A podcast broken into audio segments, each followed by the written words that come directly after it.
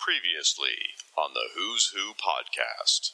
All right, moving on to Johnny Thunder. Johnny Thunder. Completely different kind of Johnny Thunder. This is the Cowboy Johnny Thunder by Gil Kane. Now, this character was around in the 1950s, legitimately, and not just Shag thought he was. He really was around in the 1950s, which Gil Kane drew it, and he had something like I don't know about 30 different appearances. So he was he was a pretty recurring character in all American Western. And man, let me tell you, I, on this show, I have said there's been some good Gil Kane entries, and there's been some straight up bad Gil Kane entries. This one is beautiful. Glad you said that. This is a great piece. Oh my gosh. You got in the foreground, you've got Johnny Thunder down on one knee, you know, blanging away at it, or I don't know what you call that when you're banging the, the hammer on the gun and shooting it, you know, cowboy style. In his, face in shadows with the hat. The clothes are in motion. It almost looks a little Simonson-esque.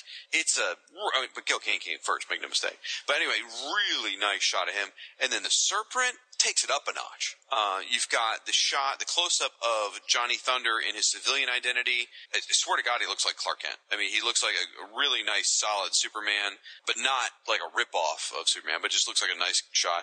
You got him riding a horse. You've got then him in plain clothes. Oppositely, in a nice design, is Madame 44, who is sort of his nemesis, eventual wife, who, by the way, is really hot. And it's a really, really nice piece. Yes, yeah, I love the logo. Everything's great. This this is this looks like a um like you talked about Johnny Peril being in like an '80s TV series. This was totally a late '50s TV series. Oh yeah, it is. Right after oh, Gunsmoke. Yeah. yeah, right. Yeah, and his origin's kind of cool. It's a guy who it's, it's almost like little hints of Daredevil, or, or Daredevil would be hints of this. He is, is he's the son of a, a sheriff and a and a teacher and his mom dies and on her deathbed she says promise me you won't use bullets uh, you'll use brains and you'll teach kids and all this stuff and you know so he agrees to his mom's thing goes becomes a teacher his dad wants him to become a, a sheriff and so there's a lot of tension there with his dad now that his mother's passed he's trying to fulfill her wish and in the end he ends up he doesn't want to break his mom's rules so he doesn't want to become a sheriff type character or deputy or whatever it was so but instead he takes makes his own costumed identity and it's like in the old west you know how do you make a costume identity well he would buy what was it called? Disguise powder or something like that? Costumer's hair dust. So he would turn his blonde hair black with customers' hair dust to appear black, and then he'd wear a helmet, kind of sort of, uh, or not a helmet, he'd wear a hat, very low strung hat, so you couldn't see his eyes and everything. He looked like a completely different dude. So, pretty cool. Yes, very cool, very nice. And again, makes me want to go find these comics and read them. Yeah, I would agree. It, it looks like it was probably a fun, almost superhero western, you know?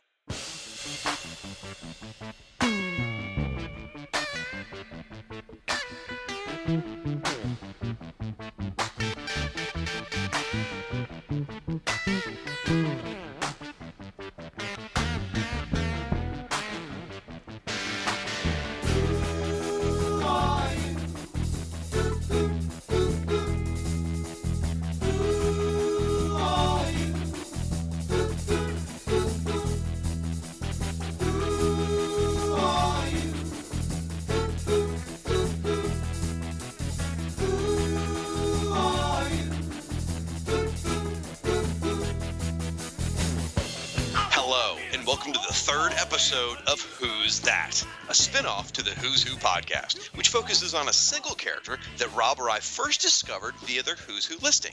We're going to look at the history of the character in the DCU and whether their appearance in Who's Who was enough or if it was worth more exploration.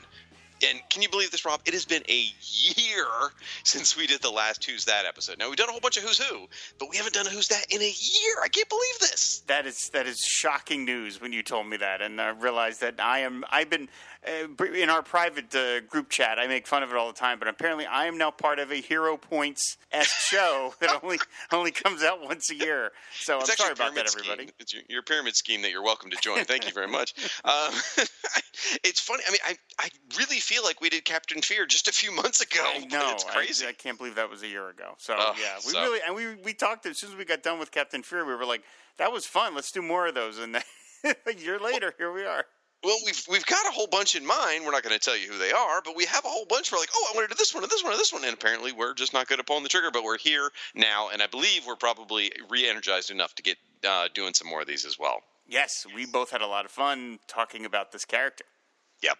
Now, Rob, would you please uh, sort of review the purpose of the show for the people at home who may have forgotten over the course of the past year what the purpose of this spinoff is? yes, back in the 20th century when we did the last episode. Uh, yeah, I mean, the whole thing of Who's Who is that when we were going through the original 26 volume series, uh, we were occasionally, both either Shag or I or both of us, discovering a character for the first time in the pages of Who's Who. That was part of the appeal of that original series was that it was going back into the history of DC Comics and digging up some old characters that probably hadn't made an appearance in a long time, but were significant at one point enough to the company that the uh, powers in charge thought it, you know, they deserved to get a listing. And so once once in a while there would be a character Shag and I were like, I don't even know who this person is outside of their who, Who's Who listing. So we thought it would be fun uh, to do like this spin off show and pick a character that we only knew very little about and look and see what else is there. What, what, why did they deserve a listing? And of course, the first episode I did with Doctor Anj, we did on the Batman villain, the Crime Doctor. That was a lot of fun. And then Shag and I did Captain Fear, which was a real blast because there was some great Captain Fear comics. Oh yeah, that you oh, and yeah. I had never read. Uh, and so that was a that was a real bless. So we you know we have a as as Shag just said we have a whole list of characters that we want to get to, and it's just a matter of picking one. But we, we finally did around, get around to this episode that we're going to talk about the great Western hero Johnny Thunder because boy as as Whoa, the whoa, as, what, what? Western. I thought we were talking about the guy with the bow tie and the genie. no no of course we're not. Uh, Wait, the, what about the girl in the white pants? we're not talking about the, her the. The other genie thing. No, no, no, because I didn't discover Johnny Thunder through Who's Who. I read that miniseries. uh, no, as, as the intro suggests, that was a clip from the old episode of Who's Who. We both really fell in love with that Johnny Thunder listing. We were just like, "This is great." So we took this as an opportunity to go back and find some old Johnny Thunder comics and read them. Yeah, so it's it. I had a lot of fun, more fun than I expected. Like I knew I was going to enjoy it, but I uh, Rob even said before we got recording, he's like, "Boy, you you put down a lot of notes." yeah, that was it was a big document. I got really excited about this. So yeah. Now, before we get much further, though, we should probably take a second to thank our sponsor, folks. This episode of Who's That is sponsored in part by InStockTrades.com. InStockTrades is your best online source for trades, hardcovers, and other collected editions, all for up to forty-two percent off with free shipping on orders of fifty dollars or more. Now, there are no collections of Johnny Thunder, which is a real crying shame. Honestly, it is. But Rob, what did you bring to the table? Well, it was sort of funny. Last week, I picked a Gil Kane related book, not realizing that this this week we'd be talking about Gil Kane Right. again so much. I picked another Gil Kane book. In this case, it's actually a sort of biography with, of him. It's called Sparring with Gil Kane, debating debating the history and aesthetics of comics. Yeah, no, we're not actually punching Gil Kane. That would be terrible. Well, last Uh, time I thought he was a secret underwater agent. right. Now he's now he's fisticuffing. Now This he's a great. boxer. Yeah, the pugilistic legend Gil Kane. Nice a, along with drawing every major comic book character during his 50-year career and conceiving independent graphic novels before the term had any meaning, Gil Kane was also a fascinating conversationalist, engaging with other artists about the subjects he was most passionate about. Included are Gil Kane talking uh, talking with Hal Foster, Walt Kelly, Noel Sickles, Harvey Kurtzman, Bill Everett, Denny O'Neil, Howard Chaykin, Walt Simonson, Robert Crumb, Jack Jackson, and Donald Phelps. On full display is Kane's, is Kane's critical acuity, uh, wit, and eagerness to engage in opinions contrary to his own. Sparring with Gil Kane is a masterclass on the comics form. It's from Fantagraphics. The page is uh, page count is 272. It's normally 32.99. In stock trades price is $16.09. That's 30% off. I mean, it's it's unusual. Here's a chance to like hear in long form the thoughts of someone that uh, I can only speak for myself. I only really knew as a comic book person. I never read a lot of interviews with him, but here's a whole book of him talking to other creators, which sounds really fascinating. So, sparring with Gil Kane, An amazing group of co- creators Yeah, as well. oh, yeah. Wow. him That's talking to be- Walt Simonson, like what's that like? That's got to be fascinating reading. I just R. Crumb. I mean, wow. So that's Mm-hmm. that's got to be cool. Well, I picked something a little obscure from Gil Kane as well. Something I, I really didn't even know existed until I did my research, and now I'm absolutely fascinated with this thing. It's called Star Hawks hardcover volume one. Now we've talked about we we're very familiar with Gil Kane's superhero stuff, but he did a whole lot of not superhero stuff. Johnny Thunder being a perfect example. In this case, he did a science fiction comic strip in the newspaper uh, in the 1970s with Ron and I, I don't is it Goulart? I don't- Ron Ron guess- Goulart, yeah. Yeah.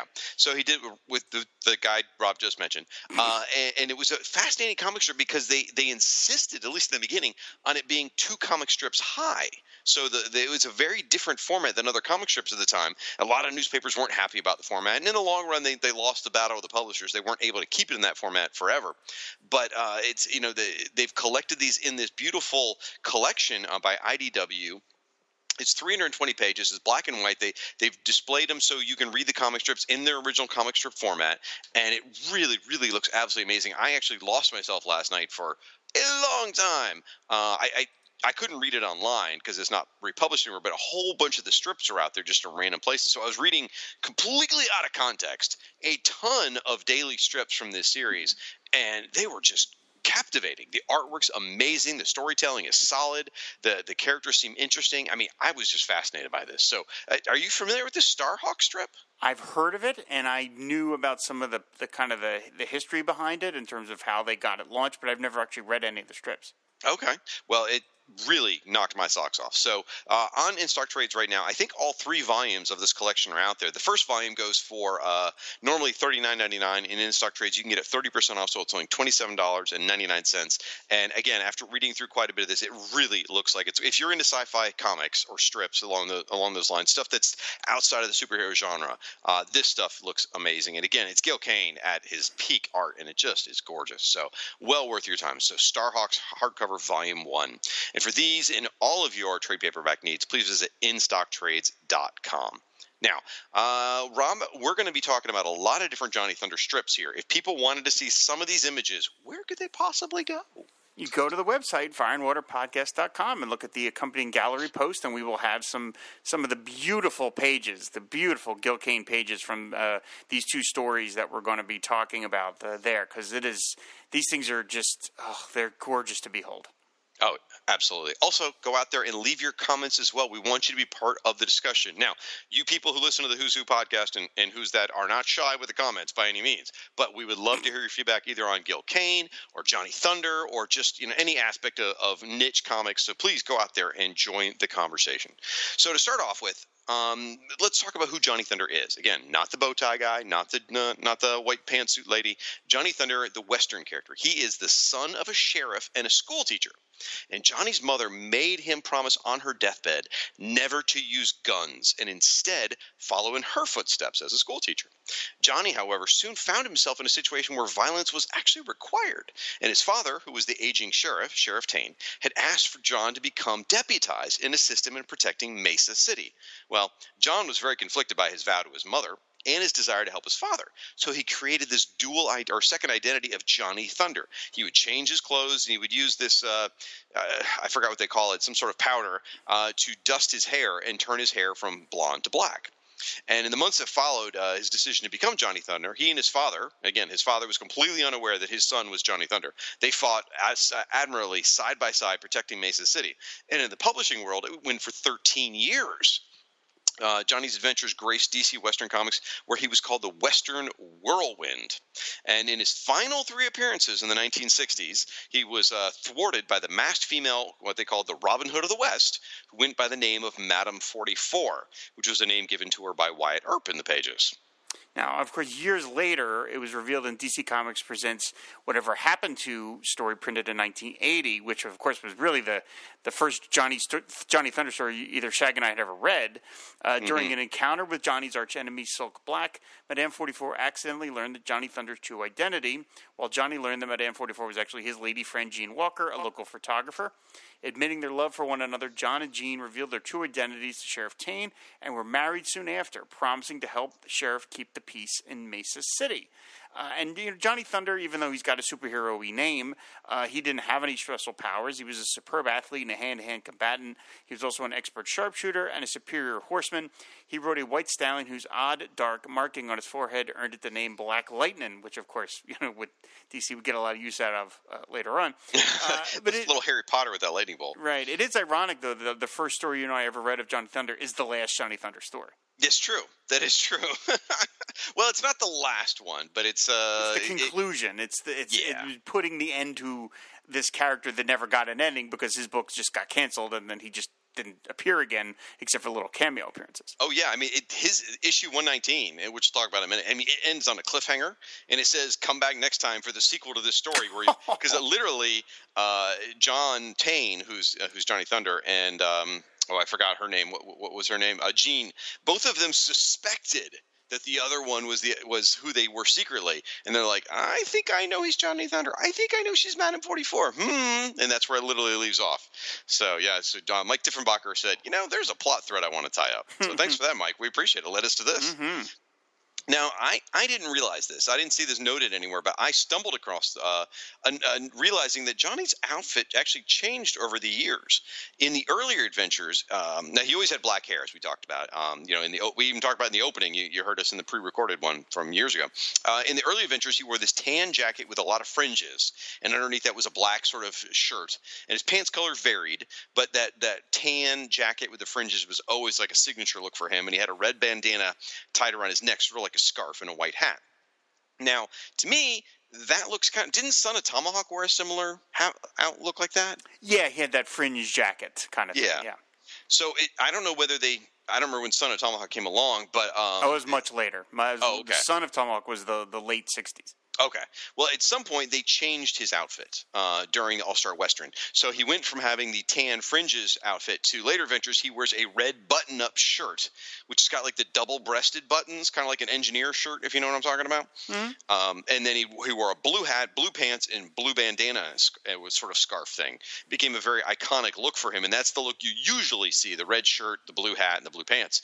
And uh, and I'm looking here at my Crisis poster. You know, this big five-foot poster done by Alex Ross and George Perez that I'm so proud of. And it took me forever to find Johnny Thunder because they did his hair blonde. And I don't know why they did his hair blonde on this, but I, I was sure that I'm like that must be a different Western character. So I had to get out the keyword because they identify all 500 characters. I'm like, oh, look at that. Okay, so that's actually what led me to figuring out he, he wore different costumes at different points. So um, now, uh, what what got us here, Rob? So you've talked a little bit about it, but what sparked our interest that led us here? Well, it really was that Who's Who listing, which was in issue number 11 of the series, which is the icicle to the other Johnny Thunder uh, listing. Uh, and then it was the subsequent.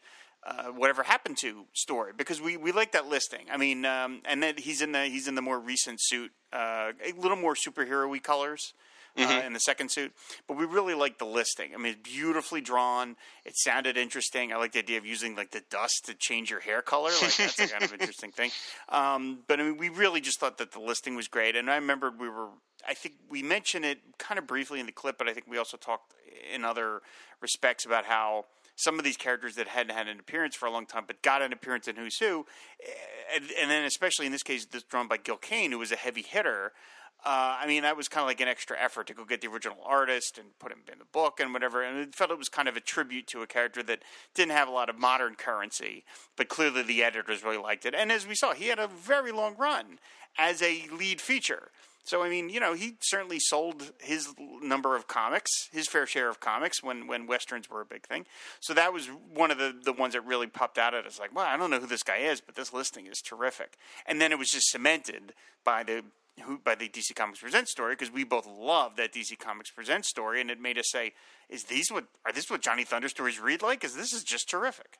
Yeah. So it really it, it's down to um, uh, Gil Kane and Mike Tiefenbacher that, that led us here. Really, it is. I mean, just fan- I think a lot to Gil Kane. That just the dynamic artwork that he put behind it. Oh, Yeah. so good. Now, now, if I remember right, he helped co-create the character. If I remember right. I think so, but I don't exactly know. Yeah, so yeah, you may not be able to quote us on that, folks. But here, here, here's sort of the publishing history.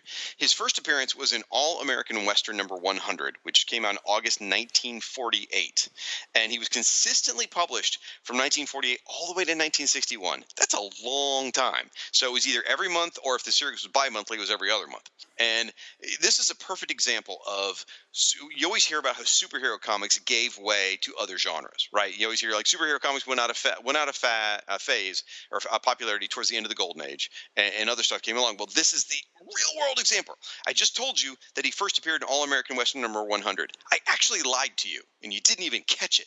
Get on your toes, people. Pay attention. Because there is no All American Western number 100, even though it all says that's where he first appeared. Because the reality was, All American Comics, dis- distinction between comics and Western, All American Comics was the title up until issue 102. And if you recognize that name, yes, that's the series that Alan Scott premiered in. So there's actually a three issue window where both Johnny Thunder and Alan Scott are both in the same comic book. How cool is that? I mean, that's what what a handoff. You know, Alan Scott runs in all all, all American comics for some, oh, you know, almost hundred issues. Johnny Thunder takes over and then keeps it going for quite a long time as well. That's pretty darn cool. Green Lantern's like, why is there a Western character in my comic book? What's going on here? Uh, somebody not telling me something? Right. Well, and he got the hint because three issues later he was out. He was out. and they changed they changed the name in uh, for All American for all. So issue 103 went from All American Comics to All Western Comics, uh, and so he he remained there in in that series for 26 issues, 100 issue 100 to 126. Then they moved him over to All Star Western. Well, once again, folks, we just talked about superheroes handing off to uh, westerns. Well, All Star Western began life as All Star Comics. And if you know your history, that's the series that launched the Justice Society of America. So it was All Star Comics from issue 1 through 57. Issue 58 became All Star Western, and then Johnny Thunder shows up in issue uh, 67, and he stayed there till the title uh, ended at 119.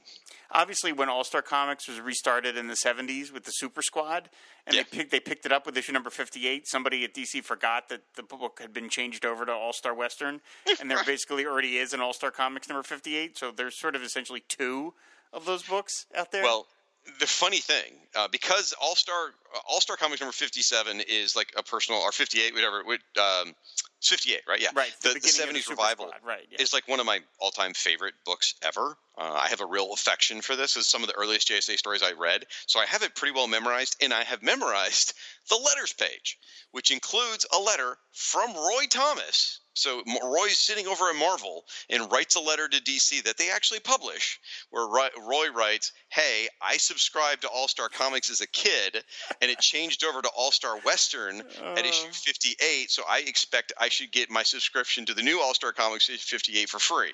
it's a great sport about it. Very funny. I hope that they I hope that they fulfilled that uh, that request. Uh, it is funny to look nowadays. I think uh, most fans that read comics are we're used to just start a title starting over number one constantly. Uh, titles really don't change names anymore to keep the numbering because they're you know comic companies are desperate to start over. But Yeah. back in the old days when uh, you wanted to have that consistent numbering because it, you had to appeal to newsstand vendors and they wanted some sort of proof of concept. And if they looked at a book and they saw that it was number 102, they were like, oh, I guess I've been carrying this for a while. I'll just put it back on the racks. So you mentioned All American Comics becoming All American Western. Well, that wasn't, the book wasn't done at that point because later on down the line it became All American Men of War. So Jeez. DC just kept slapping whatever was trendy after the phrase All American just to keep that book going. So if it was around today, I'm guessing it would be called All American Batman, I guess. I don't know. In the 70s, would have been All American Disco, you know, whatever. Uh, all well, I guess it would be All American Space Fantasy, like in like Oh, okay. Yeah, 1978 sure. or something. So. Sure. oh my gosh. Uh, well, um, Johnny Thunder's last regular appearance was All Star Western uh, number 119, which was the June July issue from 1961. So that's where he disappears with that cliffhanger, as I said. Then in 1973, uh, and I didn't even know about this, I stumbled acro- across this completely by accident. Uh, in 1973, they did a reprint series called Johnny Thunder. I had no idea. This it doesn't show up on a lot of the databases I was using either. So I, I, I just again stumbled across it. So it was like three or four issues where they just reprinted stuff. And let's see what else. Uh, during his long history, he had a sidekick for many adventures. It was a Native American young boy named uh, Swift Deer, and uh, they would go on adventures together. And uh, it was it was nice because it, some historians feel like they were trying to uh, address the Native American population in a positive light in some of those stories with Swift Deer, which I thought was you know is, is very. I guess they considered it progressive at the time. And then you hear a lot about Madame 44. We've already talked about her. We know Johnny marries her. If you read about him, they always talk about like she was his arch rival and all this stuff. And it makes it sound like they had a long history. Absolutely not true. Um, she only appeared in his final three adventures in the 1960s. Uh, basically, right from the get go, it was clear there was all this romantic tension between them. I mean, they were sneaking kisses and hugs, and like, you know, he could he was blind in one adventure, and she her arm didn't work, so she was pointing his arm to shoot the gun, and he was carrying her. I mean, it was very, very heavy romance right from the start. So it was clear that this character was introduced to be a romantic love interest, and it was clear that it was going to straighten itself out very quickly. So if they'd had another issue, I'm pretty sure they would have both known each other's identity. and she really was a Robin Hood, uh, is how they did it. She was robbing from the crooked rich and re- actually returning that money to the people that had been wronged and had been fleeced.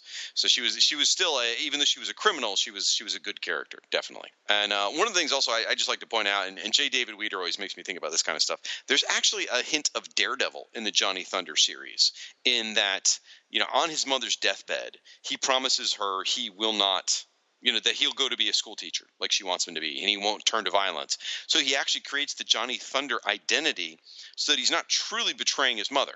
You know john tane is not shooting guns out there. It's johnny thunder. It's a whole different person. So it's it's uh, what Dave, j. David Weter calls a sneaky lawyer trick where matt murdock promised his dad i won't go on the streets and fight. Well he doesn't Daredevil does instead.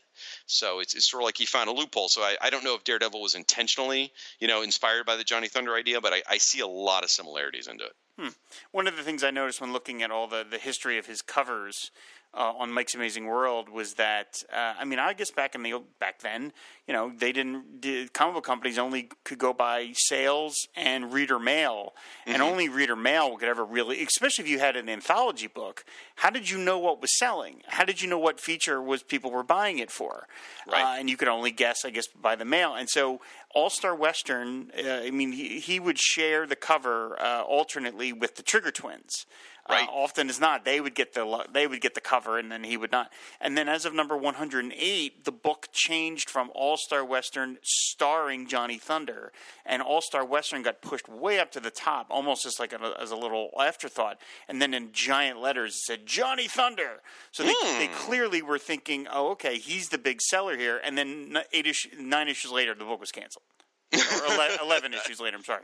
But I mean, obviously that experiment didn't last because, you know, as you mentioned, they bring in Madame 44. Three issues later, the, the book is canceled. So the Right. they were obviously winding down, and maybe the sales of All Star Western were, were petering out, and they thought, well, Johnny Thunder is probably our most popular feature, so let's let's see if we can turn the, the, the boat around by making the book more about him, but apparently it didn't work. Yeah, it's interesting when you when you read that last issue, issue one nineteen, uh, or one. They blur together a bit. So because I, read 117, 18, and nineteen, all the Madame 44 appearances, you start seeing ads for uh, the Flash. Because like the Ah. earlier earlier ones that you because you and I read quite I, I read quite a bit going back pretty far into the 50s and stuff like that. But yeah, when you start reading the later ones, yeah, there'll be ads for the Flash or um, I, I yeah I must have I saw one that had an ad for the Justice League. So they were around by 61, weren't they? Yes. Okay, yeah. There's an ad for like Justice League number six or something like that in Mhm, there. mhm. So it's it's like okay, yeah. So this this is why it probably got canceled was superheroes were back on the rise. Yep. The writing was on the wall, guys. Yeah. So why don't we get in? Uh, Rob and I selected two different stories to talk about a little more in depth, and then uh, we'll talk more about like all the appearances he had after that and stuff like that. But why don't we cover these two um, stories? Okay, I'm first. Uh, my the story I picked is called Johnny Thunder Day by Robert Kanigher and of course Gil Kane. It appeared in All Star Western number 86, which was on sale October 6, 1955. Uh, Johnny Thunder writes. Oh wait, what? Really? What? Uh, well, it's it's it's one month before. It's thirty days before uh, November fifth, nineteen fifty-five. what was November 5th, 1955? The single most important day in in scientific time travel theory. Day Doc Brown invented the flux capacitor. Dear God. Okay, really, that was worth really, interrupting my. November fifth, nineteen fifty-five. That's really that strange to you? Eh, Okay, all right. It's- We're talking about a Western comic. You're bringing it back to the future. What the hell? We're talking about no- nineteen. And you know what? You, you have lost to the audience. You have Oh just yeah, Uh huh. Yeah, that's right. Yeah, no, like interrupting my flow. That's really Mhm. yeah. Okay. Mhm. Anyway, oh my god. Anyway, so Johnny Thunder in this story. Oh, I hate you now, Johnny Thunder. You know it's gonna it's, it's gonna be another year before we do another one of these. All right, so Johnny Johnny Thunder rides back to town, having just finished another exciting adventure. Resuming his real identity of teacher John Tane, he's informed by his sheriff father that he's decided that today is Johnny Thunder Day. In fact, it's such a big deal in this town that the one room schoolhouse is closed so the kids can attend the ceremonies. Tane makes his way to the center of town and takes a seat, trying to figure out how he can make an appearance as Johnny Thunder while everyone can see him sitting there. The crowd goes restless, waiting for Johnny Thunder to show, so the master of ceremony starts the contests. Among them is bull riding, and when the bull in question gets too out of control, Tane grabs it and lets it drag him out of town, where out of the town's prying eyes he can change into Johnny Thunder. Johnny then begins to amaze the crowd with his expert marksmanship and bull riding abilities. From atop the bull, Thunder spies some rangy varmints trying to make off with the event's receipts, which are supposed to go to charity. Johnny shoots the handle off the suitcase containing the money, stopping the gang's leader in his tracks. He then makes quick work of the rest of the gang with a series of knockout blows. The gang now apprehended, schoolteacher John Tane reappears, telling his students to fill him in on what happened. All right, so now I will admit the reason I, I picked the story before I even read it, and the reason I picked it is because of the splash page, Yeah, which we I will can see see, that. we, we will see on the gallery. It is Johnny Thunder riding a bull, bursting through a newspaper, and it says Johnny Thunder Day. It is so visually arresting that I am I cannot believe this was not the cover. I mean, Right. I mean, I know I know that we're f- already favoring Johnny Thunder, but come on, really? This thing is a this thing is almost movie poster quality. It's, it, the design is so unique. It's so stunning to see this black and white kind of photographic image, but with the color drawings popping through. Like this is a cover. I can only, I mean, I'm sure Gil Kane, when he drew it, knew it wasn't going to be the cover. He just did it as the splash page. But I don't know how the editors could have looked at this and said, this is anything but the cover of this comic. It is such a beautiful, it stopped me in my tracks when I was looking at these stories. Well, yeah, he's it's it's great because he's not only is he riding the bull, he's standing on the bull, Yeah. And he's got his gun out, he's got his yeah, he's got his gun out, yeah. which he's shooting, and he's uh, you know, whipping the lasso around in a lasso shape as well. So I mean, he's just totally badassing this the whole way through. And Gil Kane is is drawing this thing within an inch of his life. I just love the detail on it. And I think that newspaper, I don't think that's a photo stat. I think someone had to sit there and scribble that out. Maybe maybe it is a stat. I think don't that's know. a photo stat. I don't, Oh, I don't think all somebody right. would go to the effort of do That's a lot of extra work. Well, it, it just do- they they so not look like words that I was thinking maybe it's not. But either way, um, it just it looks great. It looks fantastic. You know, and Johnny just looks like a total boss, and Gil Kane is so good at faces. And this is Kane. Worth mentioning, this is Kane inking himself because that's going to come up later. Uh, it just looks really good. And he's great at animals. I mean, that's, that's Mm-hmm. I mean, that's not a lot of artists know how to draw animals because they don't get to draw them very much. Um, most superhero comics don't feature animals anymore. Now, of course, now the Western comics are long out of fashion. But I mean, Gil Kane knew how to draw animals. He had to draw bulls. He had to draw cows and horses and stuff like that. So this thing, I mean, I will admit. I like these stories, but it really is the artwork that's drag that's that's bringing me in. It's just Gil Kane inking himself. This stuff is so dynamic looking. It's so sharp. I love the little portrait of John Tane. Where I mean, look, this story clearly by Robert Kanigher is a variation on a theme because this is essentially the same story they were running in Superman comics, where Yeah. you know they have a parade for Superman and Clark Kent's like, "I'll cover it," and they're like, "Oh shoot, how am I going to get to show up as Superman?" It's the same idea except Johnny Thunder doesn't have superpowers. But I mean, it's the same exact idea, and I'm I appreciate the fact that that that Kanigher is kind of just you know t- taking this variation, but again, he's letting Kane really bring off some of these moments. And like I love on the final page where it's just these three panels of Johnny Thunder just beating the crap out of the gang that tried to rob the rob the charity. I mean, uh, we've talked about before that like Jim Aparo was really good at drawing punches that landed with nuclear level force. Gil Kane is not at that level in terms of how strong these punches look, but he's up there because uh, and he draws these little like uh, like uh, little explosion things behind people's heads when they get hit. I mean, Johnny Thunder is just kicking ass, uh, and I really enjoy it. I mean, again, this story is nothing new that you haven't read in a Batman comic or a Superman comic or later on, but the artwork is so distinctive. It's so crisp. I love the coloring. By the way, I love whoever colored this. The use of using the foreground as like a single color. There's a one shot of where they're watching Johnny Thunder uh, ride in on the horse, and like all the people in the foreground are like in a purple, and then you've got these colored the color characters in the background. I mean, it really is doing does a great job of establishing foreground, background, and really popping. You know, for a story that has a lot of panels and has a lot of detail and a lot of figures going on, it, everything is just crisp and beautiful. And it just this was such a total pleasure to read. Go- to page three. Uh, by the, this is just a six-page story, by the way. Yeah, they crammed right. Mm-hmm. a lot here in six pages. Go to page three. That's my personal favorite. Okay. You get the side profile. You get two uh, in the top. You get two side profiles of John Tane, where his face just looks phenomenal. He looks great. I love his hairdo. I like. I want that hair. Of course, I want any hair, but I love that hair. And then uh, the fourth panel, which is just all the, the townies yelling, "We want Johnny Thunder!" Like each one of those faces looks distinct. Mm-hmm. The the detail work on it, it for a panel which was probably not something he needed to spend a lot of time on. Really, he could have just drawn stick figures practically, you know, and just moved on. But he put the detail in here, like one guy, you know, two people are cupping their hands, someone else you can see the eyebrows and the forehead wrinkling, and just all so much of the detail. It's just beautiful. It's stunning. Yeah, these are these are really really beautiful stuff. I mean, I don't. Uh, we talked about on the Who's Who show that later on in his career, Kane was inking with a tool called a rapidograph, which is mm-hmm. basically just an inking pen. And unless you are a master at a rapidograph, which I assume Kane was because he was a master, but you get kind of a, a, a uniform line with a rapidograph. When you use a brush, you can get thick and thin, and you can give your your your your figures uh, a little more visual life because they have some depth and there's some variation of the line. Rapidographs, everything is very flat, and you have to be really master artist to pull that off. And of course, Kane was here. I don't know that he was using a rapidograph at this point. I think he was probably using a brush or maybe just a pen, but the things are not quite as flat. But he's clearly using a very thin line, and it's that's that's unforgiving considering how crappy comic book printing was mm. in 1955. I mean, a lot of that could really gum up and just get reduced down to just junk. But uh, everything here again is really sharp and very distinct. And for a story with a lot going on for six page six pages, mm-hmm. uh, like I said, it was just it, it was just so much fun to read. And again, it really was that splash page. Like that is such a great yeah. opener that I'm, I was glad that the story sort of lived up to it. But boy, is it it's just a blast to read.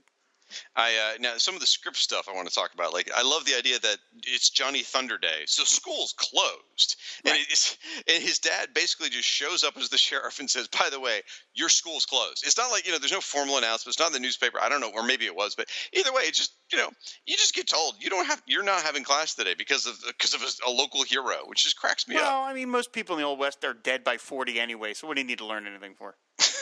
Okay, fair enough. Uh, I like certain bits in here, like uh, during the contest where Johnny Thunder is showing how badass he is. Like they throw a bunch of coins up in the air, and he literally shoots holes through every single one of the coins, which that's got to be a superpower all by itself. I mean, that's crazy super cool. Uh, I don't know if maybe that was an old west thing and people would do that, or it was yes, a gimmick. Yes, it was. That was a big thing that you could shoot holes in tiny objects as they were moving. Yeah. Was it a gimmick though? I mean, would they they would they fake it? Like you know, but no, you know. I think it was. I think the idea was you were really. That's how good you were. That's amazing. That's amazing. So, and then there's a phrase in here that that shows up throughout almost all the Johnny Thunder adventures I read, because I probably read about a dozen of them. Uh, owl hoots. I guess is a term, and I don't know if it's unique to Johnny Thunder or all Western comics, but it's a term for bad guys. Mm-hmm. a, they call them owl hoots, which I just thought was was a stitch. Just cracked me up. I love in that same panel how shocked he looks that there's somebody robbing the charity. Like I like that he's kind of like not cynical. Yeah. He's like those ornery owl hoots. He looks genuinely almost hurt that somebody is robbing the charity, which I think is yeah. really funny. He's like, how dare they? I never thought of that. you bunch of jerks.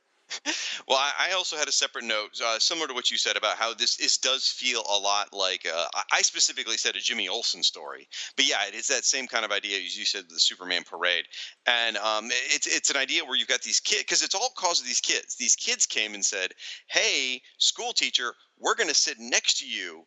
During the event because we know Johnny Thunder will come say hi to you. Right. So they're the ones who put him in that awkward position where he had to suddenly pull the, the, the quick change. So it's that's what sort of reminds me of Jimmy Olsen would always accidentally create these awkward situations where uh, you know Clark had the same sort of problem. And this will be a repeating thing in, in, a lot of the stories I read for Johnny Thunder.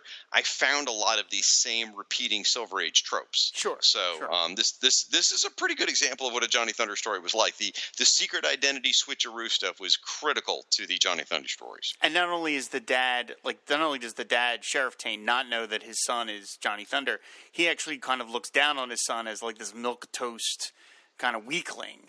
Uh, much like Clark Kent, the way Lois looks down at Clark Kent, like it's John Tane is kind of like this nebbish. He's got the glasses, and he's, you know, he still looks like a Gil Kane. He's square jawed, and he still looks like a heroic kind of guy. But I'm imagining that maybe he's even doing like a little squirrely voice, maybe when he's doing and then when he's when he puts the hair dust in, then he's Johnny Thunder. There's that kind of thing. And so the dad has got all these thought balloons of like, basically, I wish my son wasn't such a puss you know. But uh, what I'm going to do? I mean, that's always that's always the, what they're doing. So, uh, I mean, again, another reason to love that story that John, Mike Tiefenbacher did is that they finally revealed to the dad, "Hey, I was Johnny Thunder all along." Like, oh, okay, cool. Yeah, yeah, and and you're right. The dad doesn't pull any punches in his thought balloons, and it, No.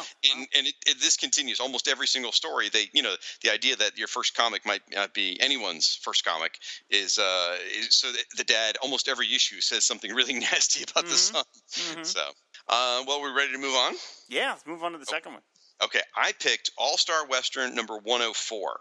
And uh, bringing it up here so I can look at it at the same time we're going through this. Now, I went through, as I said, about a dozen of these Johnny Thunder stories, trying to find the right one. I've got a whole bunch of runner-ups to talk about at the end that are, are that are all good stories. But I picked this one specifically because we've already done one story that's sort of the secret adventure, or I mean, secret identity Superman kind of story.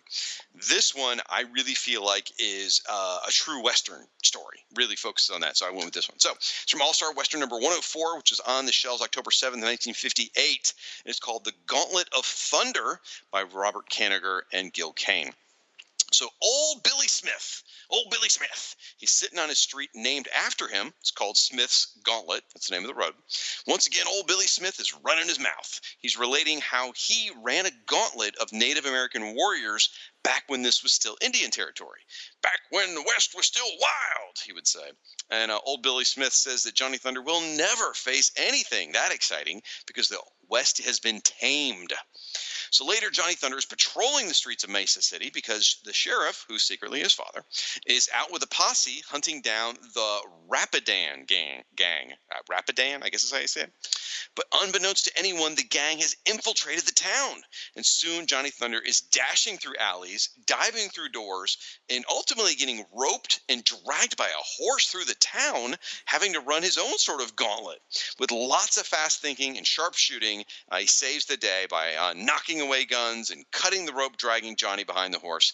The gang is captured, and old Billy Smith, uh, old old Billy Smith, he renames the street Smith's and Thunder's Gauntlet. So, because he says, "You never can tell when the West is going to get wild again." that is uh, the Gauntlet of Thunder. So, um, I, I got to tell you, this thing is just an absolute joy. I love it. This- I'm looking at Brooke. This one's eight page or seven and a half pages, so it's a little bit longer. But Gil Kane is just at his best in this thing. I love this so much. I like the story you did, and that splash page just can't be beat.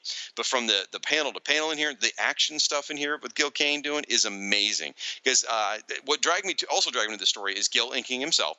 Because shortly after this issue, uh, Joe Giella starts inking Gil Kane. Now, we'll go, Joe Giella is a very skilled inker. At this point in his life, Gil Kane inking himself is really the best there is. You, you really you lose a lot when someone else does it. And here you get a little bit of a different situation from the last story, where you get the splash page uh, of this one, where it's it's Johnny diving and he's shooting these two guys. He's shooting the guns out of their hands, and the cover Johnny had the cover in this one. It, the cover has Johnny being dragged behind a horse, and uh, he's also shooting sort of similarly. So there's some there's some similarities to the covers. I actually think the splash page is a little bit better than the cover. I don't know. What do you think of those two? I well, I thought this whole story was was really fun. I mean, it, it's it's much like a, how the other story is, uh, you know, just a, a a variation on a theme. This is just like one big action sequence. Yeah. uh, and I thought it was great. And I can't, I just cannot see anybody getting dragged by a rope and not hear the Indiana Jones music when he gets pulled behind that Nazi truck. you know, and it's, it's what it is. And it just made me think like what a great movie this would have been, like a Johnny Thunder movie. So I enjoyed this as a very different kind of Johnny Thunder story. That it is just an action packed kind of you know real rip roaring adventure where you just think how like hot and dusty and dirty everything is. It to me that you really felt like like this is the old west because it Yeah. just had that feel to it. And yeah, and the artwork again, once again, top drawer. And you mentioned the dusty and everything. I mean, there's actually scenes where he's being dragged by the horse and he consciously spins to stir up a bunch of dust. So it makes it harder for these guys to shoot him when they're dragging him through the gauntlet. So, I mean, he's really using his brains and all kinds of trick shots in this thing. I, uh, in fact, they're interesting in this one, he's shooting the guns out of people's hands, which, you know, okay, no surprise. But there's no mention of it in the dialogue at all. It's only in the artwork, which tells me that, and, and I'm making an assumption here, but it tells me that at this point in time, in 1958, that in Western, shooting guns out of people's hands was such a common trope, they didn't even need to explain it. They just, everyone knew that's what was going on. That's how I read that. Right, because they didn't want television and comics to be as violent, so it's that way you could subdue your your enemy without killing them. You're just kind of Yep. shooting guns out of their hands. Yeah. Yeah. Um, gosh, what else? Uh, I mean, again, I think the best parts for me is I love the parts where he's leaping. He's doing a lot of leaping and a lot of diving because what he's he's coming around blind corners and he's like, okay, if I jump low, they're going to shoot at waist high, and so they're going to shoot above me. So there's a lot of leaping downwards, and then as he's flying through the air, he spins and starts shooting at him. I mean, it's like a Bruce Willis two two gun fisted kind of thing. Uh, just very exciting. And again, I I dug this one because after reading so many retreads of the Secret Identity and Jeopardy story, this one's the one I felt like, wow, this was a western. This felt yeah. like something you know I could see in the cinema as a, a, great western story. So I I absolutely loved it, cover to cover. Well, we, we seven sur- and a half pages, seven and a half pages. Yeah, we we surmised that this strip was a labor of love for Gil Kane because uh, you just got the sense he was really into this stuff, and by the fact that he came back to do the Who's Who listing and came back to do the the whatever happened to story made me you know get, get got the sense that Kane really liked doing this. But I did think when I was reading page two of this story, and mm-hmm. there's probably almost I'd say thirty to forty characters mm-hmm. in in two or three of the pen. He must have been like, oh, come on, Kanigher, what are you doing to me? You know, he had to draw all those people. This is like, oh my god, that's just so much extra work to draw all that stuff. But but then again, there's other sequences, uh, panels where it's just Johnny Thunder or one or two other characters. So I mean, he kind of like bounces it out. But that second page, you're like, oh man, that's a lot of work. Damn it, Bob! I do like on page three the way he illustrated Johnny's sideburns. Um, they kind of remind me again of Son. I keep going back to Son of Tomahawk, but they look a little bit like because Son of Tomahawk has some like funky sideburns too. Sort of looks like his sideburns, I think. There's definitely some Elvis in there, I would yeah. say as well. Uh, and I love on page seven the the the page uh, width uh, panel of the two guys getting mm-hmm. getting uh, shot, and it says, well, they're not getting shot, but he says, suddenly out of the cloud of dust, you got us, Thunder, you got us. How can we fight anyone we can't see? And they just look utterly terrified. Like the faces are so distinctive. It's just, oh my God, it's so. I, I you just feel like Gil Kane is just loving the hell out of doing the strip. Yeah, he just feels like he's just enjoying it so much, and I love all the the shadows and stuff. Again, it's just his work. His work on the strip is exemplary. I, it, it's kind of revelatory in a, in a lot of ways. Where I mean, obviously, I respected Gil Kane because I knew him from superhero comics and certainly decades of work on Green Lantern, and he did all those great Marvel covers, and he did Conan, and I mean all the stuff I was familiar with. And then you see him, you see this, and it's you know like well there wasn't like a whole lot like these stories were just basically forgotten other than a couple mm-hmm. of other than a couple of reprints which I'll mention in a moment. These Johnny Thunder stories are relatively unavailable and yet you know Kane was bringing it as a professional uh, to the full extent of his abilities you know for for a 7 page or 8 page story. It's like god bless you Gil Kane. You really really did a great job on this yeah, and, and, you know, I and we said this in Who's Who coming in, is that you know I came to Gil Kane in the '80s, and his work was very stylized at that point, and it really a lot of it wasn't my cup of tea. So I didn't start off with a love for Gil Kane. I had to sort of build it by finding stuff I liked, and I was like, okay, I kind of like this, but I don't like this. I like this, but I don't like this. You know, and now uh, and also Western comics. I didn't care about Western comics. Like I don't want to read that crap. That's not my thing.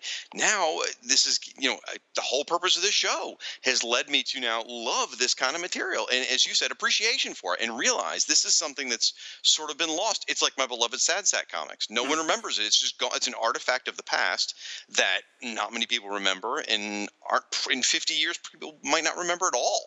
You probably, know? Yeah, yeah, probably. And, and, it's sad to think that Gil Kane's amazing artwork from 1958 won't be cherished like it's being cherished by us at this moment. Yeah. Uh, speaking of forgotten, though, it was kind of fun to look at all these old comics, and almost all of these strips have come back in one form or another. The Trigger Twins or Strongbow, like they got Who's Who listings, except for Foley mm-hmm. of the mm-hmm. Fighting Fifth. I was literally yep. like, "What the hell is Foley of the Fighting Fifth?" I didn't know what it was either. yeah, and it's just that's that's you know a lot of these features have been dusted off and given some new life by some writer here and there, except for Foley of the the Fighting Fifth. He maybe appeared in some James Robinson story we don't know about.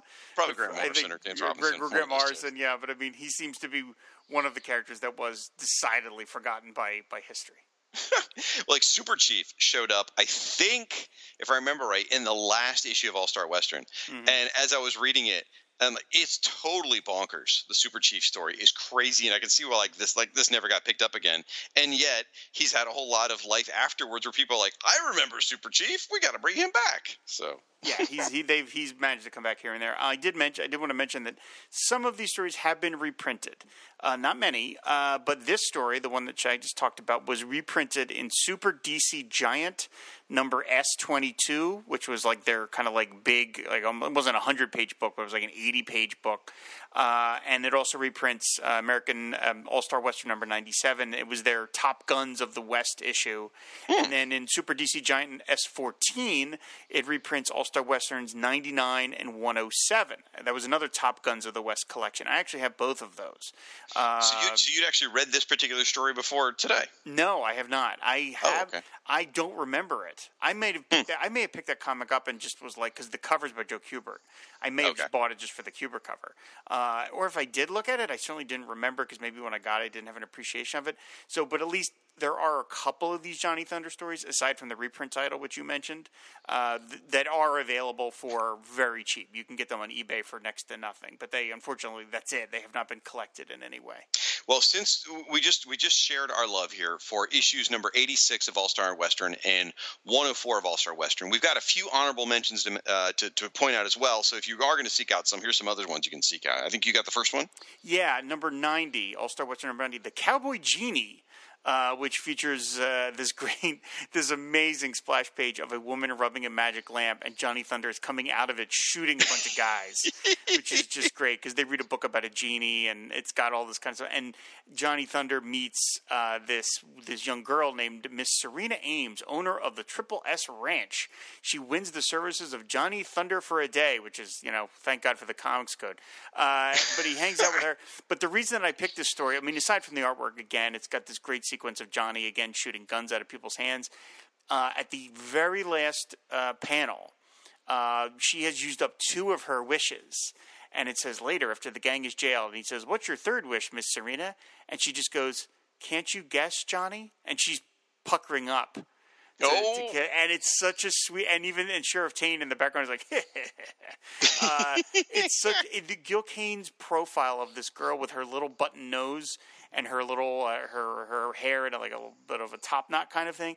It's really adorable. It's really sweet. I just I love the way it ends like that because of course you know these were mostly aimed at boys who were probably like oh icky girl that was that, but it was it was cool that I just love that kind of button on the story that that she's she, she thinks Johnny Thunder is really really handsome, which of course he is. So it's a, it's a very very fun story. So yeah, that was my honorable mention was number ninety, the Cowboy Genie. Awesome. Uh, my first one is in issue 102. It's called The Prize of Peril, and this was almost the one I was going to do. Uh, it, it features Swift Deer, his uh, his young ward, or not ward, but uh, sort of sidekick, the Native American. And in the idea, there, there is Swift Deer is trying to earn a medallion to show his you know honor amongst the other Native Americans, and Johnny's trying to help him. So in some ways, it's a little bit like a, a Batman and Robin story, a Silver Age story, where it's like you know Batman's trying to help Robin, you know, grow up and, and mature some. You know, it's it feels a little bit like that kind of story, but it was fun. And, and again, it's it's back when Kane was inking himself, so it's just absolutely stunning, just beautiful.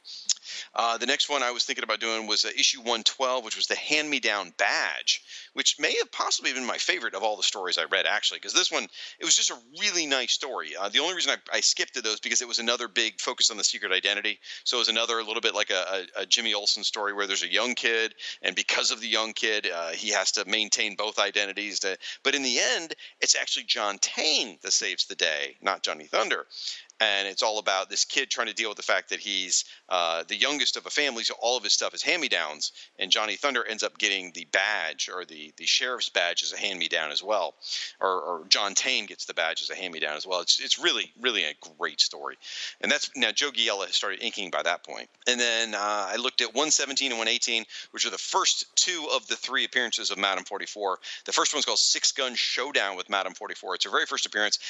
It's it's a lot of fun. It's an it's a great story where you learn a lot about her again as as the rogue, the lovable rogue kind of thing. It does again feel like a Lois Lane kind of story. There's a lot of uh, romance in there, romance and adventure mixed together. The next issue is kind of the same way. Uh, number 118, which is called The Eyes of Johnny Thunder. That's a great one though because he ends up getting blinded by I think gunpowder or a, uh, or a glancing shot or something, and she ends up messing up her arm really bad. And so they're I mentioned earlier they're working together where she's his eyes. She's like shoot over here and move to the left and go here, you know. And, and it's a really nice story, 118. And and those were two of the the final issues really. 119 being the absolute last one. Now a lot of the stories you mentioned the girl trying to get the kiss off of Johnny.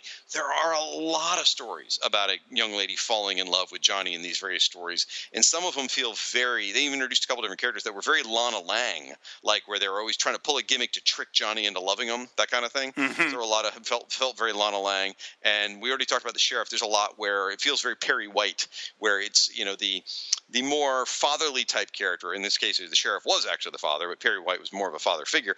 Is is put the the hero in a position where he's got to do the split identity stuff. So there's a lot of stories like that. So. But lots and lots to check out there. Um, I think any of them you find eh, you're going to love. They're all a win. I think they're great. Yeah, and uh, you know, I was a little sad to find that there are no, as far as I could find, Western comics podcasts. Hmm, there are no surprising. podcasts on Western because I was like, if there's one out there, I would love to run the promo, but I, as far as I know, I could not find any. So this is really like an un, just unremarked corner of comic book history, which is too bad because you know westerns were, as we've seen, they were a big thing when superheroes had faded. Everybody was doing westerns. Yeah. You know, the only thing that I can remember being even reprinted in recent years. Uh, now, of course, there's been the more recent All Star Western comics from DC. You know, they did Jonah Hex, they Jonah did All Star Western. right, sure. But as far as old stuff, you know, I, the only thing I can remember, Batlash, I want to say had some reprints, Mm-hmm. um, maybe a maybe a showcase or something. Um, but I can't remember much else really getting reprinted. And I'd be interested in reading some of these because there's a lot of different Western characters, all with sort of their own niche, and uh, a lot of their names are about to come up here because I wanted to talk about the various appearances after Johnny Thunder. Because again, as I said, he, he, he appeared regularly from 1948 to 1961, and then he just vanishes for a long time.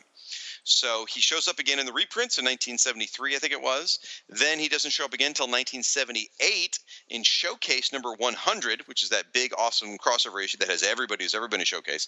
Now, I flipped through there. I couldn't find him in there. Uh, Batlash is in there. Uh, he may be in the back end a cameo somewhere, but I didn't see Johnny he is Thunder. in he is in one panel. I can Oh, tell you you where he it? is. He is in one panel on the splash page two and three. Uh, there's a panel where you see Sergeant Rock and Fireman Farrell and a bunch of the other characters and Enemy Ace's uh, biplane. It's it's above the main panel with all the superheroes, and it says uh, all over the planet the inexplicable has become commonplace. Long inactive volcanoes have erupted, weather conditions gone awry, and people somehow displaced in time have been popping up centuries after their natural time period. And there he is. He's standing there with his gun, looking uh, completely shocked. But that's it. That's his one panel appearance that he gets in this comic. Oh my gosh. Well, thank you for finding that. So, uh, next up, he appears in Canceled Comics Cavalcade, which really wasn't a true comic book, but either way, shows up in Ca- Canceled Comics Ca- Cavalcade in 1978, uh, the second volume, and that's really just because he gets mentioned on a cover. There's a there's a cover for a series that ne- didn't come to be called Western Classics. It's actually got Batlash on the cover, if I remember right, but it does say featuring Johnny Thunder in a story, so across the top. But that's that's all you get on that one. Then you get where you really get to his real first appearance since he disappeared in 1961 is in December 1980 with the DC Comics Presents uh, number 28 that Rob already covered the Whatever Happened to story. Right. So that's that's really the first big appearance. And uh, I see you had marked that you were supposed to say all that. Sorry about that. Go right ahead. then the next time we really see him is in 1985 for a little something I like to call Crisis on Infinite Earths. And uh, he appeared in issues three, four, and five, mostly in issue three. That's the one where they, the Monitor sends these groups of heroes back to various time periods, where he sends uh, Cyborg, John Stewart, Firebrand, and Simon back to the Old West. And there they he gets to they interact with Scalp Hunter. Batlash, Jonah Hex, Nighthawk, and Johnny Thunder, and it's it's funny. I every time I go back to Crisis now, because you know I, I've read it a lot. I can't even count how many times I've read that series, obviously. But since we've done the Who's Who podcast, it's so much more fulfilling for me now. Because every, because it used to be like, oh, here's a bunch of old Western characters I've kind of sort of heard of. Now it's like I know who every single character in this book is, and it's so deeper and so different and so weird. So it's so much fun to see all these characters together. And under George Perez's pencils, oh my gosh. hmm Then, uh, then you, you get, then you, he makes some appearances just in like um, you know, uh, glossary, type, who's who. He appears in History of the DC Universe. So those aren't really story appearances, but he, you know, he appears in those. Then, in um, in 1989, he made an appearance in Swamp Thing number 85 during the Rick Veitch run with uh, Tom Mandrake in a story called My Name Is Nobody, where uh, I, you were a Swamp Thing guy. Did you read this issue? No, I had given up on Swamp Thing by that point, but I want to read that just because a it's Johnny Thunders in it, and I also My Name Is Nobody is the name of a western of an, of, of, an of an Italian western. So that's a nice nod. Oh, that's uh, awesome. Yeah, yeah. So Well, I just read it today for the first time, and it's interesting because uh, it's Swamp Thing. He's back in the past. He's in the Old West, and Johnny Thunder is a key character in the story. And in fact, in fact, it takes place after the DC Comics presents because Madame Forty Four is his wife, and uh, she uses her feminine wiles quite a bit in the story, like you know, trying to get guys' attention. And then if things get a little too heated, she's like, "Hey, we got to go save my husband." Um, but uh, it's got so it's got them. It's got Batlash. It's got Son of Tom, Son of Tomahawks in it. Um, but he's I've, an got, old man. I've got to read this. I've He's really an old man by this point, though. Uh, it's got Jonah Hex, it's got El Diablo, it's got Fire Hair, and it's got Super Chief. And uh, shockingly, I didn't even know this existed for you Firestorm fans, because this is, by the way, the Fire and Water Podcast Network. There is the Black Bison. It's not John Ravenhair from Fear Firestorm number one, Black Bison, but it's his ancestor of the Black Bison cult. So they, I, I've never was even made aware of that Black Bison appeared in the Swamp Thing story from the Old West. So that that freaked me out. So Swamp Thing number eighty-five, we're checking out. Then we jump forward to August 1990. He had a Secret Origins uh, appearance in issue number 50, which was you know the last uh, big episode Ryan did on the Secret Origins podcast, where he uh, he had a story which basically covered his origin, but when it had with him help helping his dad, and they worked in the origin into that one, which conflicts a little bit, by the way, with the DC Comics presents, because in the origin he reveals to his dad his secret identity, so it doesn't quite match. I mean, they they changed a little bit. It's post crisis; they're allowed to do that, I suppose. Then jump forward to uh, 1992 for Armageddon Alien Agenda number three. So this is the point where you just start checking out and going, "Really? I don't care about this," because it is not a good comic book. It's it's this period of time when Captain Atom was doing all these time travel hops, and there's lots of Western characters in this one, and Johnny Thunder does have a decent sized part in it, but the comic's awful. So who cares? Jump forward to September 1994, and you get Guy Gardner Warrior number 24. Now, this is right after the death of Superman, right after uh, Hal Jordan has destroyed the Green Lantern battery, and Guy Gardner's running around as Warrior before he got all the morphing, changing kind of stuff. He was in the it was, it was this right little short in between period. But either way, the only reason why it's really notable is because again, it's it's a time travel thing. There's a bunch of Western heroes, but they actually give the Western heroes a name. They're called the Rough Bunch. That's what they call them. That was the Uh, original and- name of the uh, Fire and Water Podcast Network. It is. It's absolutely true. So uh, the rough bunch in this uh, in this comic is Batlash, Cinnamon, El Diablo, Johnny Thunder, Madam Forty Four, Matt Savage, Nighthawk, Pow Wow Smith, Scalp Hunter, and Strongbow. Uh, mostly bit parts, truthfully, but it's kind of cool that they gave him this name, and that name kind of sticks around a bit off and on. So.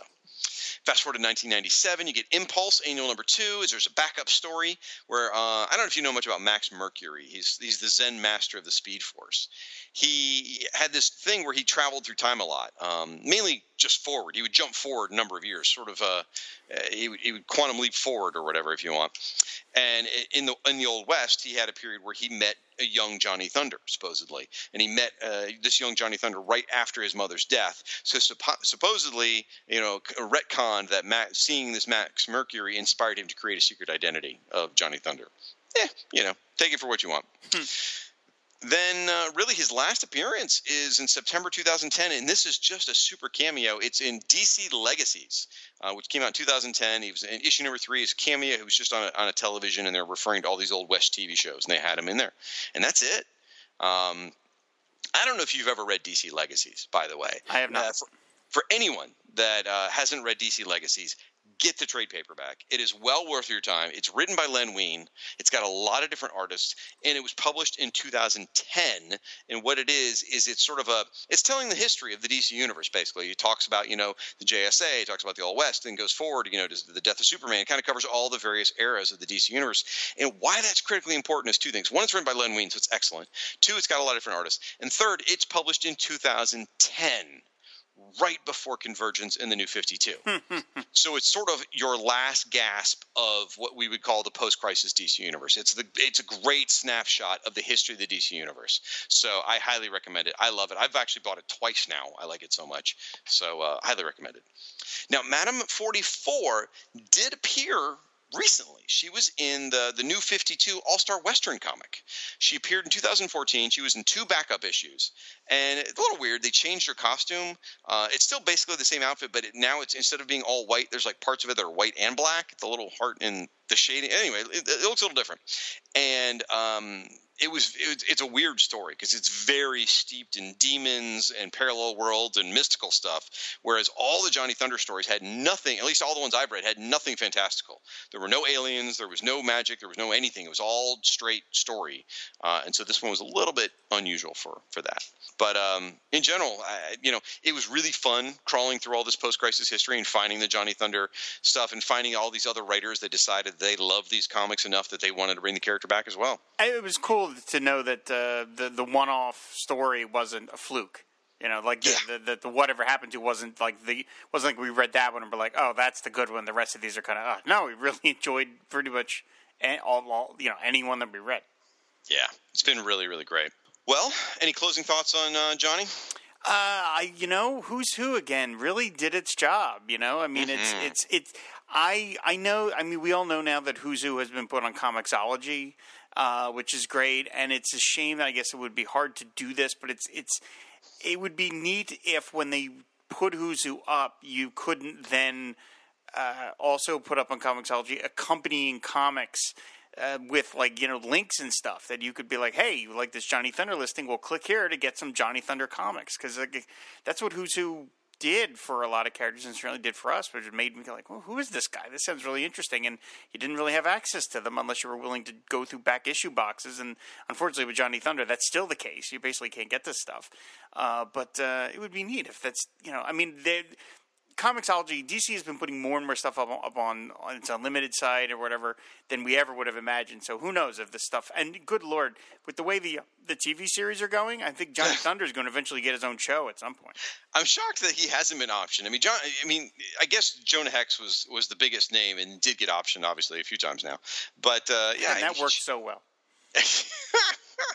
now you talk about the Who's Who thing. DC Universe has done kind of what we want, but not the way we want it. They do have sort of an index of characters where you can go and you can read about a character, and it does have hyperlinks, but it's a little more clinical is probably not the right word, but it's a little more Wikipedia than Who's Who. Mm-hmm. You know, Who's Who is all is like art in your face and some text, whereas this is more Wikipedia with a couple pictures, and you click over and you go, you know, it takes you different places. So Okay. it's it's not quite what we want, but it's you know it's a halfway step. It's better than nothing. This and then you find that again on the DC Unlimited app. So Sounds good. Ah. all right, well, folks, we are going to take a podcast promo break, and when we come back, we are going to cover your feedback from the Captain Fear episode of Who's That. I don't know. Modern day comics just don't seem to have the magic the older ones did. I wish I could go back to those days.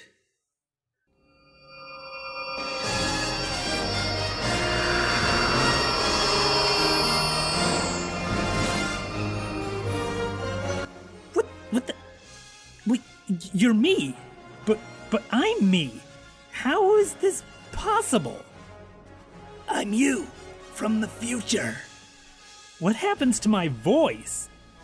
Oh, well, uh, actually, I kind of was eating peanuts before I came back, and uh, one of them went down the wrong tube. I'm still trying to get it out, actually. Nothing.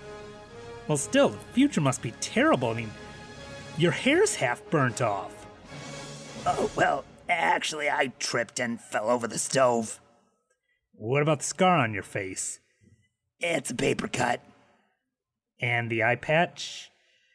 I was looking through a telescope and accidentally pointed at the sun. Look, I have a reason for being here. I built a time machine so you can go back to the past and check out the comics of yesteryear. I figure you'll either enjoy the good old days or you'll gain an appreciation for the current comics. Maybe both. Can I bring some friends with me? Sure, but only one at a time. Well, there you have it. Join me, Mike Staley, and an assortment of co hosts as we look over the world of DC Comics from half a century ago in my new monthly podcast, DC 50 Years Ago. Who are you talking to? Uh, d- don't worry about it. Just check out DC 50 Years Ago on iTunes or Apple Podcasts, whatever it's called, and at dc50yearsago.podomatic.com. Seriously, who are you talking to?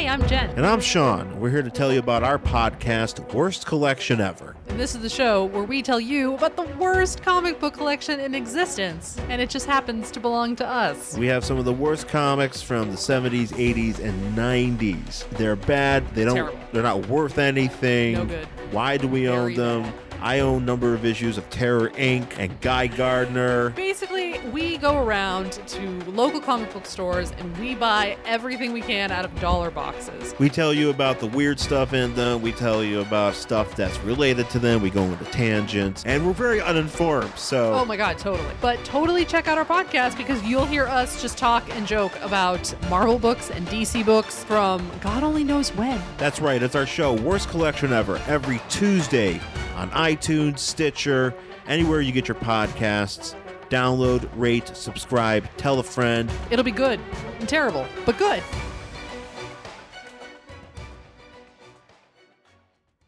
All right, folks, it is time for Who's Who, How's, and Why's, which is your feedback from the episode we did a year ago. So you probably don't even remember when you wrote this stuff, folks. Uh, all about the Captain Fear episode of Who's That? Rob, I think you're up first. Yeah, back then, five dollars could buy you a car. Uh, so we got a, got a comment from uh, David S. Gutierrez. He says, "What a great surprise! I like these character spotlights, and it's a good listen with both uh, Who's Who hosts. Also, I think you owe us a Captain Compass show.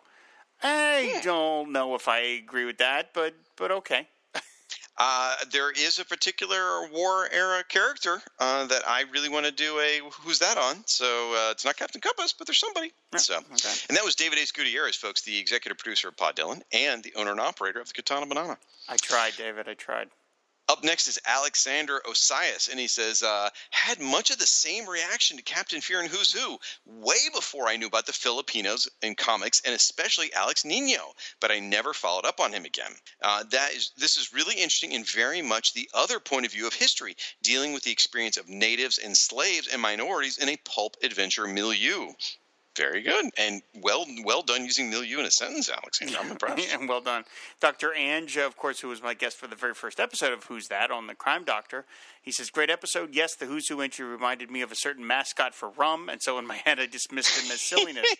After seeing the gallery page, I think I have to go out and find these issues. The art alone makes them worth tracking down. The Nino stuff is just gorgeous. I am a bit surprised that Shag didn't mention Fury of Firestorm number 37, drawn by Nino. Just incredible.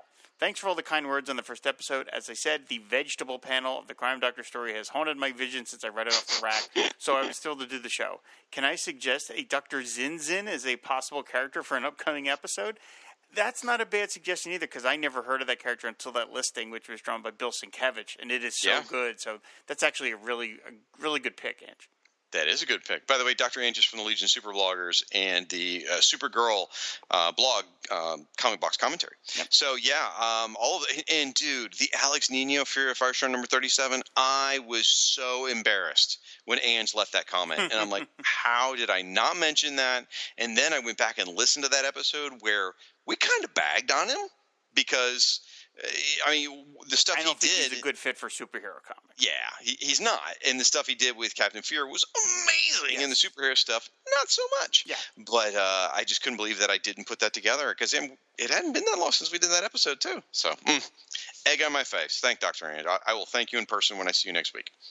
Uh, then we heard from Centauran, which is our buddy uh, Adam Ackerman. He says, uh, so they draw the captain left-handed uh, direction of the guns, and the hand with the sword is in, but the scabbard is on the side uh, for a right-handed person, and a rapier and not a cutlass, a sword that went out of style in the 17th century. Plus, is it uh, too long to use as well on board a ship?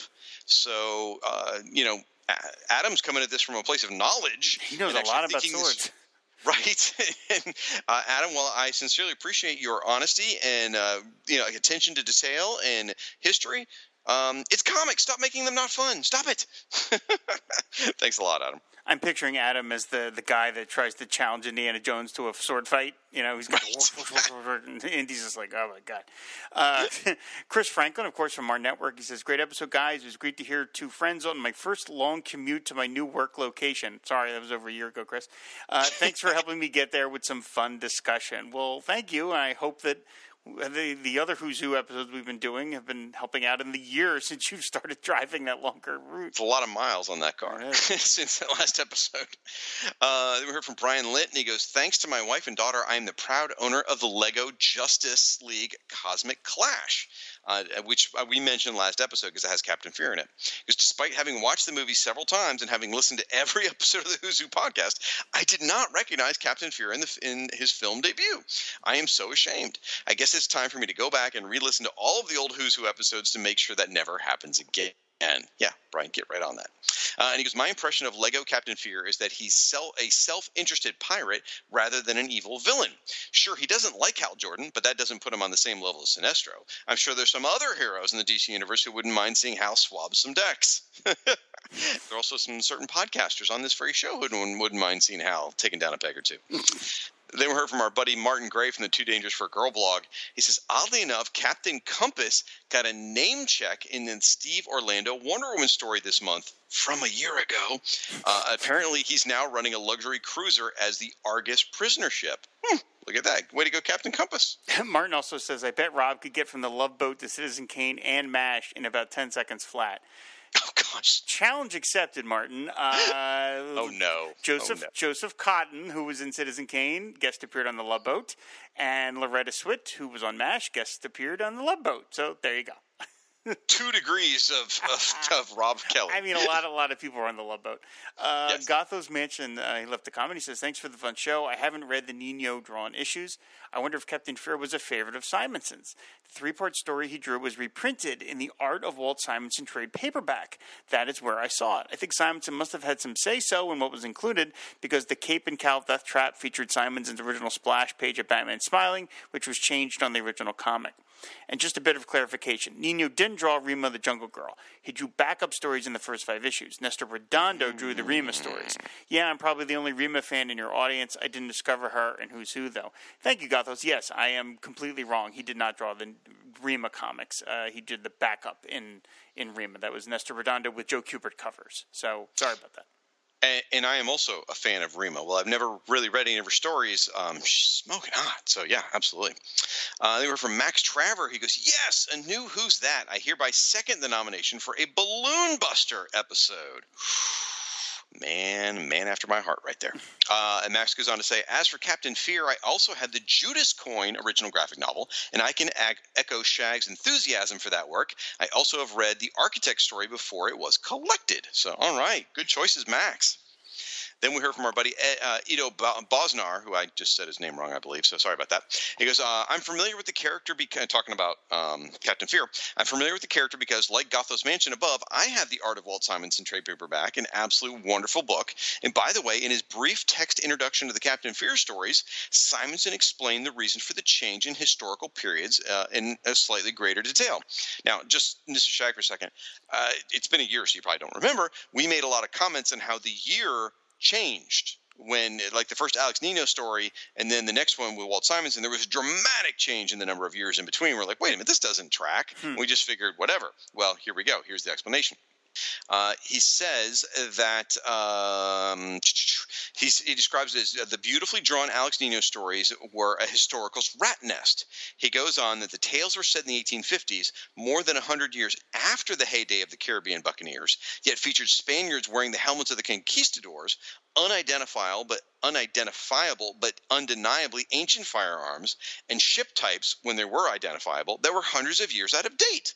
So after uh, after noting that he loves old sailing ships and always wanted to draw a story with them, he says that he and David Michelinie fashioned the tale, recasting our hero in the mid 18th century, a mere 30 years after the apex of the pirate glory.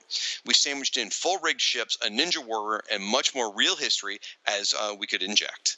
There we go. Look at that. That's, a fantastic answer. Yes, I love that. I love learning that. That's great. That's because you and I were both like, "What? Like, Yeah. what, what happened?" That's really cool. Thank you for the info. Uh, DC Dave says only Rob and Chad could take a half-page entry from Who's Who and turn it into a forty-five-minute discussion. uh, too bad there's no quarter-page Who's Who listings. We could have Right. done that in the show. Uh, I've been listening to you guys for a couple of years now, and I've got to say, you guys sounded more excited doing this episode than I think I've heard in a long time.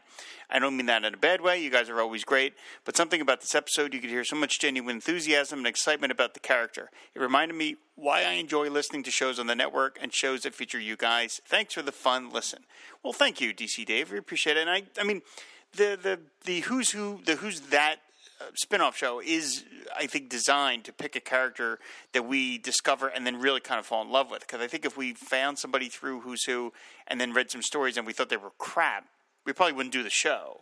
So i mean it's kind of built into the system is that oh hey this is really cool. Here's this thing that's really cool that most people that at least we didn't know about. So it, it kind of comes built in that we're going to love what we're talking about It's a safe bet. If we do a bunch of research on a character and they suck, we're probably not going to do the episode. yeah we're going to bail on it yeah it's definitely a find your joy. But uh, you know, it's kind of fun. If I remember right, and I don't have a good memory, so forgive me if I'm wrong here. Many many years ago, I think you and I actually broke DC Dave uh, when we had a fake argument on the air about Earth Two Aquaman, and uh, it was. Well, it was the, the argument. The words were real, but the uh, the heat and the anger in our voices was not. Uh, and I think Dave was one of the people who wrote us saying, "Hey, hey guys, I'm, I'm not real comfortable with this." So I'm glad that we're giving you some joy, Dave. That's the goal. That's the goal. uh, then we hear from Jeff Tischer, and he says, uh, "I have a print of Doctor 13's Team 13 by Cliff Chiang signed and hanging in my comic room. I can't recommend archi- uh, Architecture and Morality enough. Yeah, definitely check that out, guys. Uh, that, that was recommended to me by Dr. Anj, and again has Captain Fear and a whole bunch of other really great characters. A lot, a lot of fun. Then we heard Ward oh, from Ward Hill Terry. He goes, The sample pages you provided were amazing. It's stuff like this that most comic readers don't know about. For example, I've been enjoying for many months now the website Marvel University. Often the writers and responders will point to a particular Marvel Bronze Age classic story and use it to disparage other comic companies, specifically DC. Too often that I think that fans think DC comics from the early 70s were just stories like The Flash versus the Top or Superman versus wacky aliens. Characters like Captain Fear and the war books and the horror books are great examples of excellence in comic art. yeah, absolutely, Ward Hill. And, you know, these Western ones are a good example of stuff from the 50s. You know, everyone thinks the 1950s is like the vanilla Batman and Superman, and yet we here we found these really cool, awesome Western stories in the same time period. Mm-hmm. Yeah they did dc published a lot of comics a lot Yeah, of they did. Yeah, they did. So, all right, folks, remember, go out to our website. And what's that website, Rob? fireandwaterpodcast.com Yep, and you'll be able to see some of the different images of Johnny Thunder, and it's well worth your time. Gil Kane at his best, folks. And uh, go out to uh, again leave your leave your comments on our website. Visit us on social media, FW Podcasts on Twitter, Fire and Water Podcast Network on the Facebook page, and you can of course you can ro- find Rob and I individually in various sites and Tinders and whatever type of other programs you want to find. Uh, I think it's going to do it, Rob. i think so Yep. So hopefully we'll be back in less than a year with another Who's That, but you'll definitely hear a Who's Who in the not too distant future. Until then, folks. who's, Who's next? next?